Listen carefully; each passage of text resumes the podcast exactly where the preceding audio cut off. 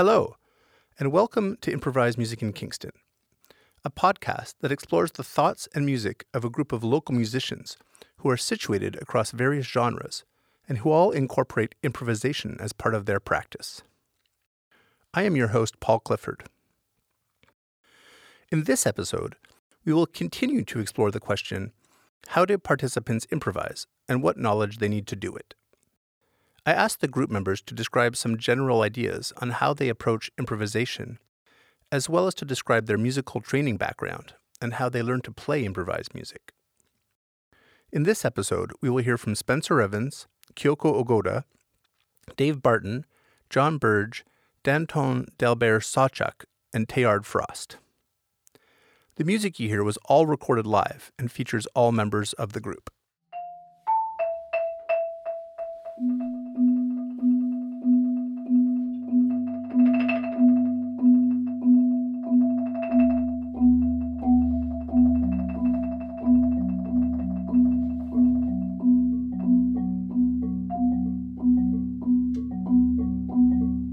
Would say that uh, it's it's it's based on my uh, knowledge of uh, classical music, which uh, involves uh, scales, and and my uh, the rhythms that I find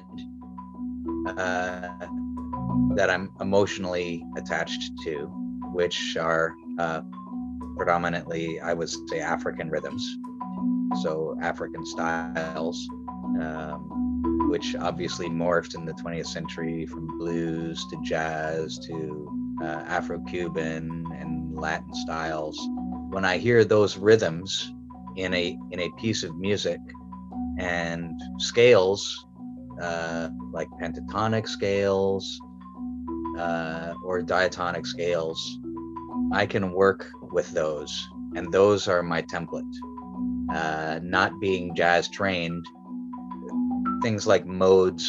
I mean, even though I hear them and I hear chord extensions, 11ths and 13ths and whatnot, they're not my sort of go to template for improvising. So, um, it's it's kind of a it's basically coming from a place of of uh, emotional immediacy. I'm not thinking about it too much. I just want to to enjoy the sounds that I'm creating using the sounds that I'm I'm familiar with.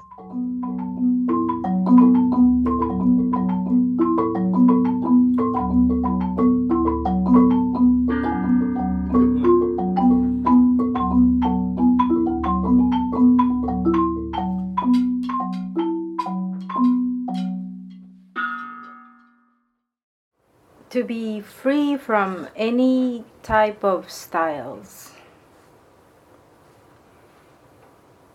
Spontaneous, voluntarily,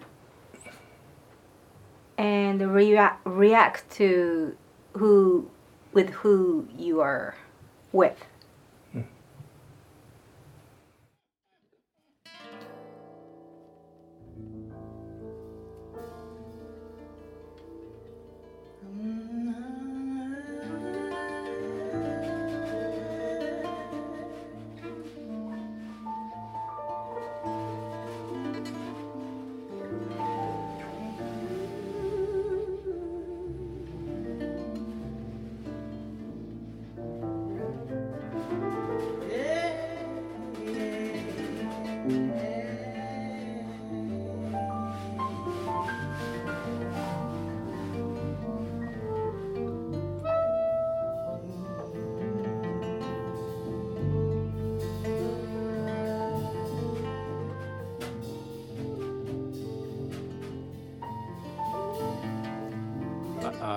I view in, improvisation as creating a musical event that uh, fits with the genre involved.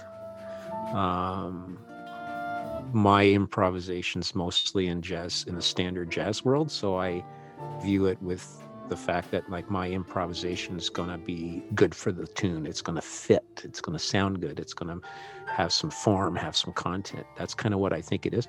Um, and i think that might be okay with every genre. Like whatever you're improvising you have to fit the genre the style the framework. Yeah.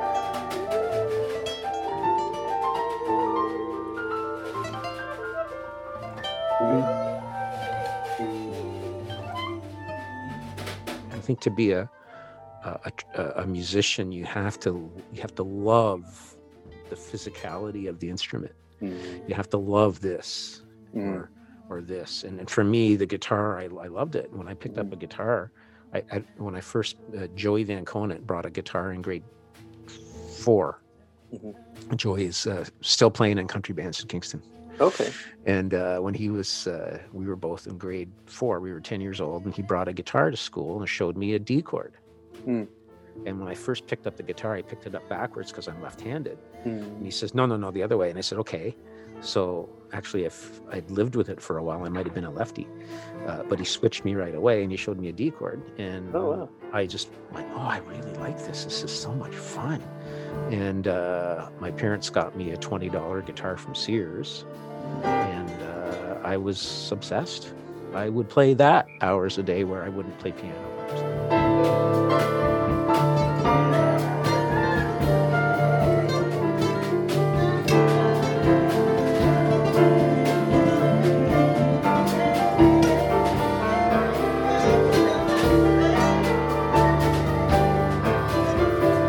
Am first and foremost a traditional classical composer, although it's such a small niche. When you say a, a classical composer, um, it, within the, the music sphere, it you know it, it is very narrow, and in particular, uh, I, I like to write expressive music that has a certain sense of originality and so, on the one hand, I have used improvisation because I'm a reasonably good pianist to help me write music and come up with ideas, very much in the tradition of Beethoven, if you like. Beethoven's beginning of his career was renowned for his improvisations, and he just phenomenal what he was able to accomplish. And eventually, he starts writing down his music and moves from writing just for piano to writing for other instruments. Uh, so, so that's sort of the, the one hand. However, to be creative in this day and age, you can create, you can design compositions where improvisation becomes a requirement of the performer. And so, I've always been captivated by compositions that have a certain element of chance that you know the parameters are dictated you know very much as someone may have uh, a standard chart that you're improvising on so that people know the tune and they know the chord changes and you know they're able to to to create a a newer version. Uh, but but in, in my particular case it's often become somewhat refined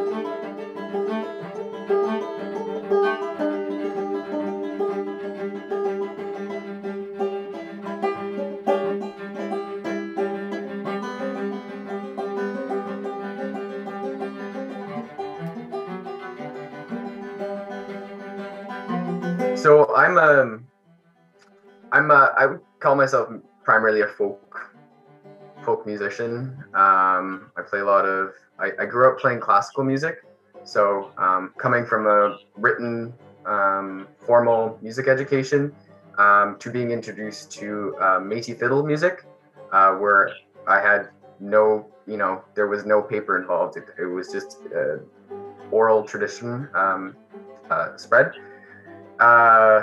From there, I wanted to like learn more because I was really into jazz at that time. So I took some lessons with. Uh, uh, her name is Elizabeth Shepherd. You might know her. Yes. Back in like eight, nine years ago, um, and she was incredible. She taught me so much about improv. Um, she was like, stop overthinking. You know, I, I already had an idea in my head as to what things would sound like.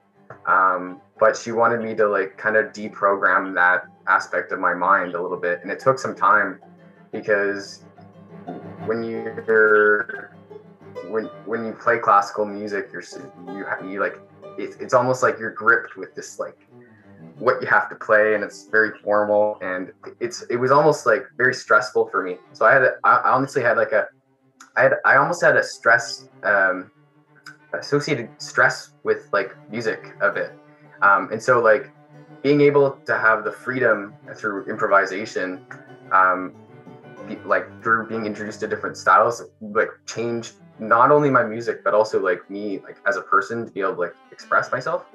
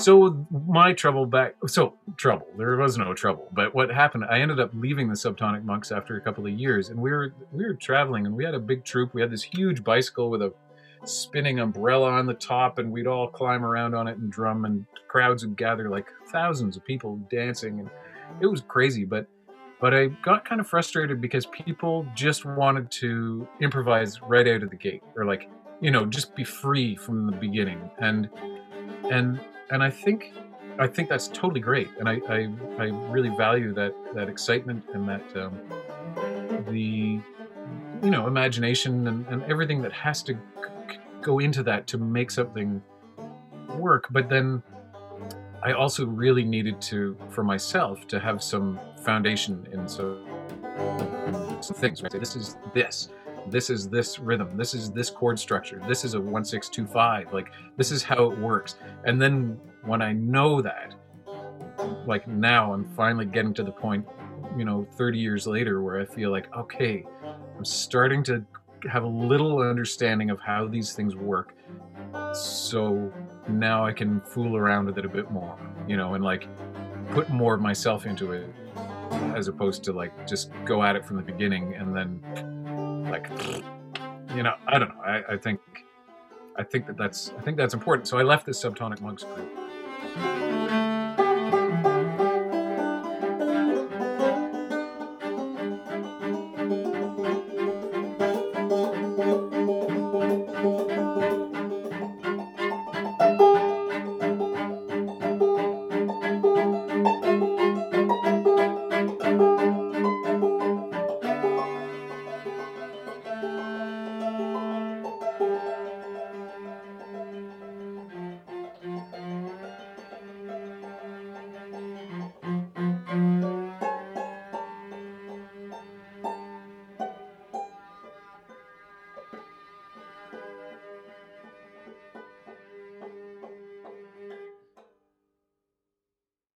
how about your training um, in music?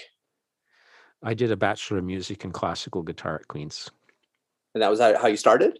Yeah. No, well, when I when I was I was playing by ear, I was playing in bands, I was playing uh, uh, with Bill and Bob, and then I I took a little bit of classical guitar with a guy who was connected with the Vimy band at the time, Cecil Oh, yeah. Ross, his name was. Oh yeah, I remember him. And uh, I ended up playing bass in this country band actually. Oh, with Uh, him was Cecil. Yeah, he put it. He put together a country band with a- Okay. with a guy from from Perth Road Village. Okay.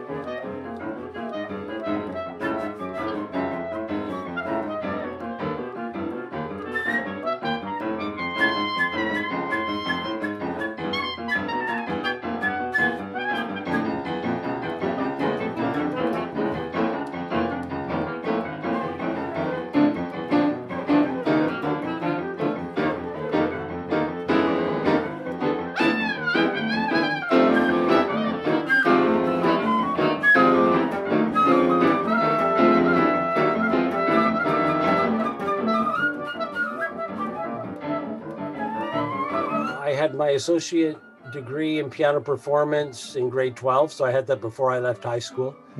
And I never took composition lessons till I got to university, but spent uh, you know a lot of time. I, I started writing music at about the age of you know 11 or 12. I told my my parents I was going to be a composer, and I'm sure they thought, well, he'll outgrow it, and I just didn't.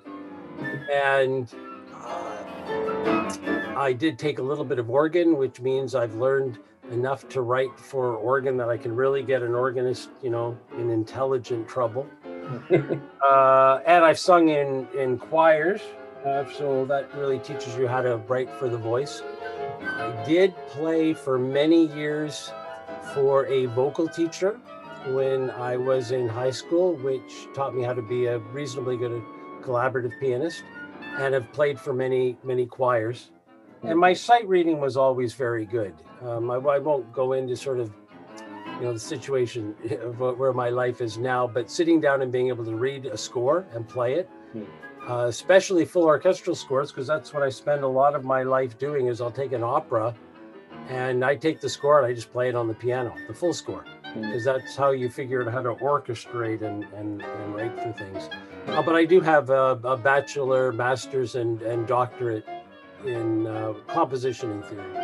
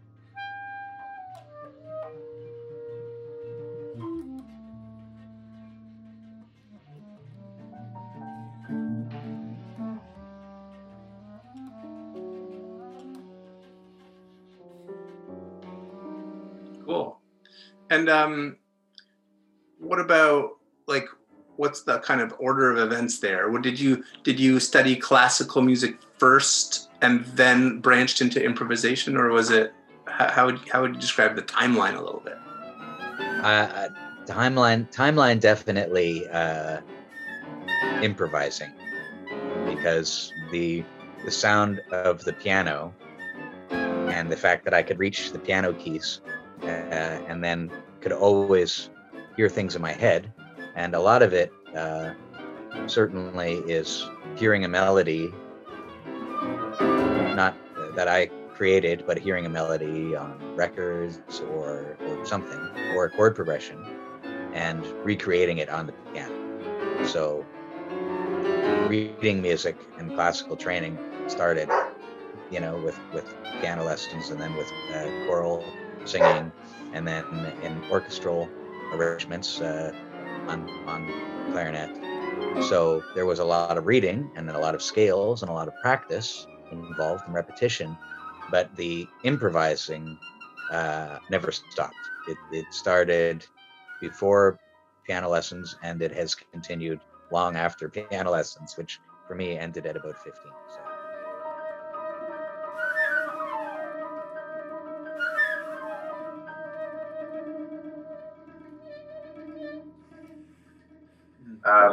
My cello kind of career direction kind of changed when I decided I didn't want to really pursue classical music because I didn't want to sit down while I was playing. I didn't want to be told what to play, and I because I and I also wanted to like move and dance and Mm. and and have new audiences outside of like you know the typical classical music you know audience. Like because playing folk music, I didn't get to be around a lot of young people. I got to hang out with old timers, and I'm blessed for that.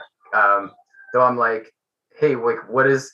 How can like younger people get into music and improvised music um, that's like you know different than what you find in a club, let's say, you know, loud banging, you know, mind-numbing music, right? So, I'm I. To me, like music is really important to share and i want other people to get involved all the time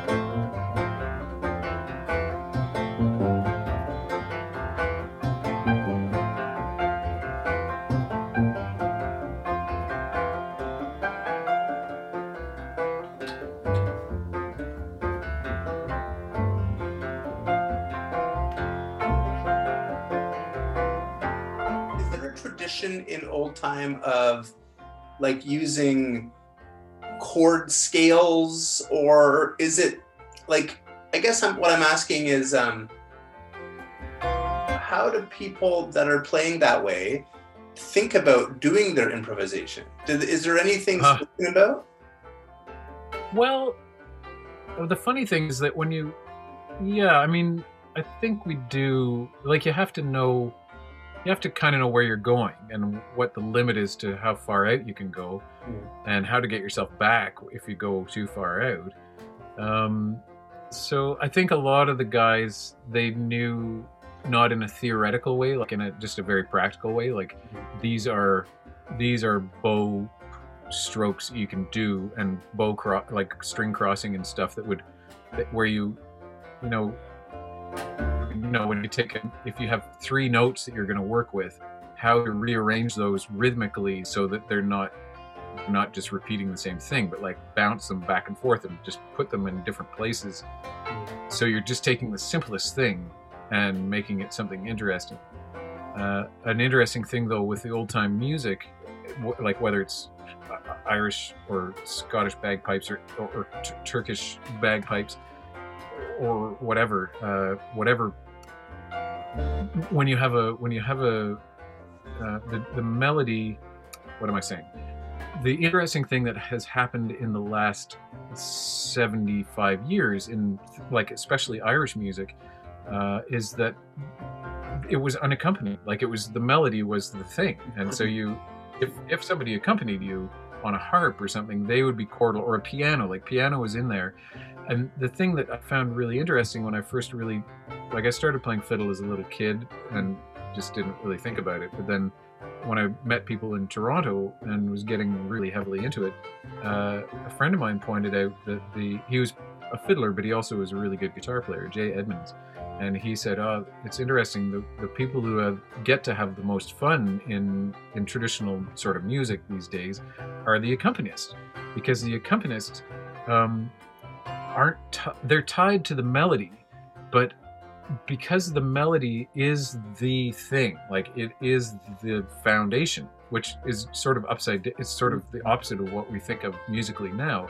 mm. where you have the fiddle, which is always the guy in the front, right? Ooh, I'm the guy playing the fiddle, so everybody looks at the fiddler. Mm. And but the, the people who are actually doing the crazy stuff are the guitar players.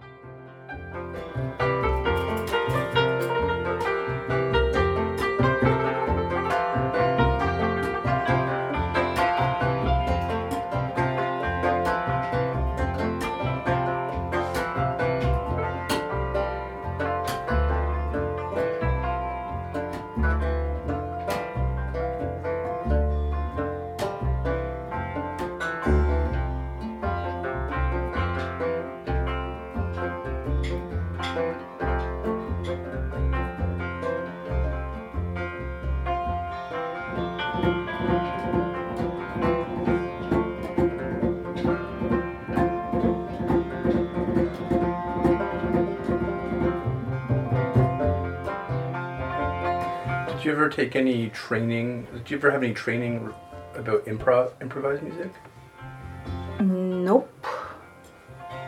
Not whatsoever. But I mean, you did contemporary classical music, and they didn't talk about that in that.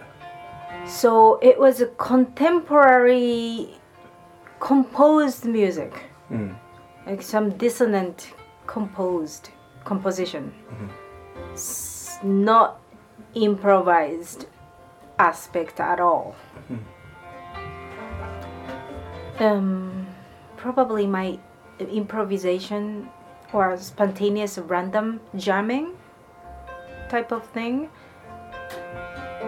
encountered when I was in Winnipeg when I was uh, like 20 years old. So some some of some residents, you know, the students in residence, like somehow started playing on the rail because yeah, it's an echoey staircase, Mm. and then just hitting the stair rail. That was maybe my first improv Really? Yeah. Like you never did that as a kid or anything? So, no. Hmm. So, uh, like all the music experience I had was so rigid, Mhm. square. Mm. Oh, like just replicate, like reproduce something written, or just follow what's written or what you are instructed. Very much, you know, structured like other things in Japan.